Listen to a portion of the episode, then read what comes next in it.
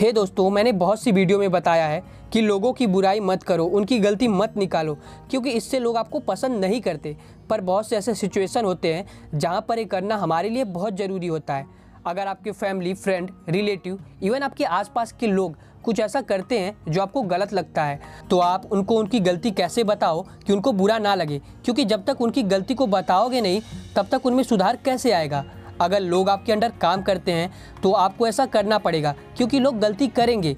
तो इसके लिए मैं आपको पाँच टिप्स देने वाला हूँ डेल कार्नेगी की book, how to win friend and influence people से। पहला लोगों की गलती को इनडायरेक्ट बताओ। मिस्टर चार्ल्स स्वाब अपनी स्टील मिल से गुजर रहे थे। तब उन्होंने देखा कि कई वर्कर सिगरेट पी रहे थे और ठीक उनके सिर के ऊपर सिगरेट ना पीने का बोर्ड लगा था। अब मिस्टर चार्ल्स स्वाब ने उन लोगों को बोर्ड की तरफ़ इशारा करके ये नहीं कहा कि तुम लोगों को दिखाई नहीं देता कि यहाँ सिगरेट पीना मना है। वह वर्कर के पास गए और उन्होंने सभी को एक एक सिगरेट दिया और कहा, मुझे अच्छा लगेगा अगर आप लोग इसे बाहर जाकर पियो।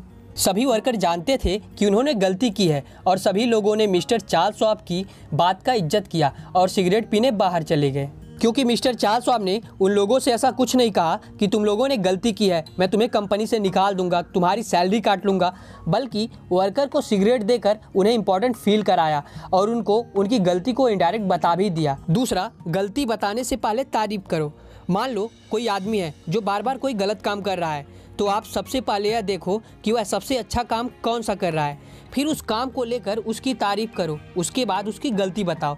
एग्ज़ाम्पल मान लो आपके बच्चे का रिज़ल्ट बहुत अच्छा आया है, पर मैथ में उसका नंबर बहुत ही कम आया है तो आप उसके अच्छे रिज़ल्ट के लिए उसकी तारीफ़ करो और फिर मैथ के बारे में उससे बात करो कि तुम्हारा रिज़ल्ट अगली बार और बेटर हो सकता है। अगर तुम मैथ पर भी फोकस करोगे तो क्योंकि जब आप लोगों की तारीफ़ करते हो और फिर उनकी गलती निकालते हो तो उन्हें कम बुरा लगता है। तीसरा, लोगों की गलती बताने से पहले खुद की गलती बताओ। ऑथर डेल कार्नेगी की भतीजी जोसफिन, ऑथर की सेक्रेटरी बनने के लिए न्यूयॉर्क आई। उसकी एज 19 साल की थी और उसने अपने काम को लेकर गलती की थी। ऑथर ने जोसफिन से बोला, जब मैं 19 साल का था, तब मैं तुमसे भी ज़्यादा गलती करता था। उन्होंने अपनी गलतियों के बारे में जोसेफिन को बताया और फिर बोला, तुमने गलती की है। क्या तुमको नहीं लगता कि इस काम को कुछ इस तरीके से करना चाहिए था? दोस्तों, हम लोग अपनी लाइफ से रिलेट करने वाला एक एग्ज़ाम्पल देखते हैं। मान लो एक स्टूडेंट से कोई क्वेश्चन सॉल्व नहीं हो पा रहा है, उसमें वह बार बार गलती कर रहा है तो टीचर को अपनी गलती के बारे में बताना चाहिए कि वह अभी पहले उन क्वेश्चन को सॉल्व नहीं कर पाते थे, पर धीरे धीरे प्रैक्टिस करने के बाद आज वह उसे लोगों को पढ़ा रहे हैं। इससे स्टूडेंट को मोटिवेशन मिलता है। फिर टीचर को स्टूडेंट की गलतियों के बारे में बात करनी चाहिए कि उन्होंने कौन सी गलती की है, उन्होंने कहाँ पर फॉर्मूले का गलत यूज़ किया है। पर आज के समय में बहुत से ऐसे सो कॉल टीचर होते हैं, जिनको बच्चों के फ्यूचर से कोई मतलब नहीं होता। वो बस स्कूल इसलिए जाते हैं कि वो अपना कोटा पूरा कर सके और सैलरी पा सकें। चौथा, किसी को भी ऑर्डर मत दो। एक लड़का स्कूल के रास्ते में अपना कार पार कर दिया था, जिससे लोगों को आने जाने में परेशानी हो रही थी। फिर एक टीचर गुस्से में उस लड़के की क्लास में पहुँचा और बदतमीजी से पूछा वो कार किसकी है? जिसने रास्ते को ब्लॉक की है। जब लड़के ने जवाब दिया, तब टीचर उस पर चिल्लाया और बोला, तुम कार को अभी तुरंत हटाओ, वरना मैं इसे चारों तरफ़ चैन लगवाकर बाहर हटवा दूँगा। गलती तो उस लड़के की थी। उसे वहाँ पर कार पार्क नहीं करना चाहिए था। पर अगले दिन ना केवल उस लड़के ने, बल्कि उसके क्लास के सारे लड़कों ने टीचर पर गुस्सा दिखाने के लिए और उसे परेशान करने के लिए अपनी अपनी गाड़ियों को रास्ते में लगाकर रास्ते को जाम कर दिया। इस मामले का सिंपल सा सॉल्यूशन क्या हो सकता था? वह टीचर क्लास में जाता और पूछता किसकी कार है और उसे बताता कि इससे लोगों को परेशानी हो रही है। तो वह स्टूडेंट कार हटा लेता और सबसे बड़ी बात, उसके क्लास के लड़के गुस्सा नहीं करते और मामला वहीं पर ख़त्म हो जाता। दोस्तों, हम अक्सर देखते हैं, जहाँ पर लिखा होता है, यहाँ पर पेशाब करना मना है।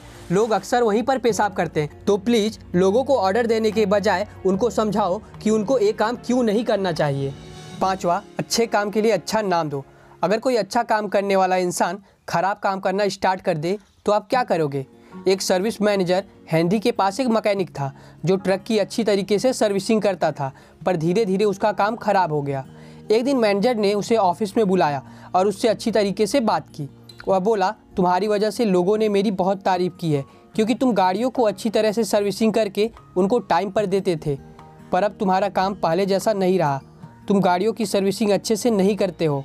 इस समय मैं तुम्हारे काम से खुश नहीं हूँ। वैसे तुम एक बेहतरीन मकैनिक थे, इसलिए मैंने सोचा तुम्हें बता दूँ।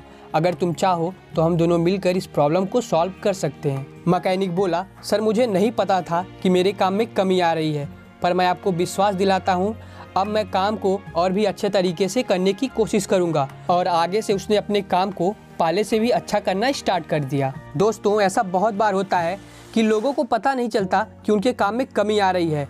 उनको अपना काम परफेक्ट लगता है। क्या होता? अगर मैनेजर ने उसे नहीं बताया होता कि उसका काम खराब हो रहा है तो धीरे धीरे उसका काम और भी ज़्यादा खराब हो जाता। दोस्तों, ऐसा स्टूडेंट के साथ बहुत होता है।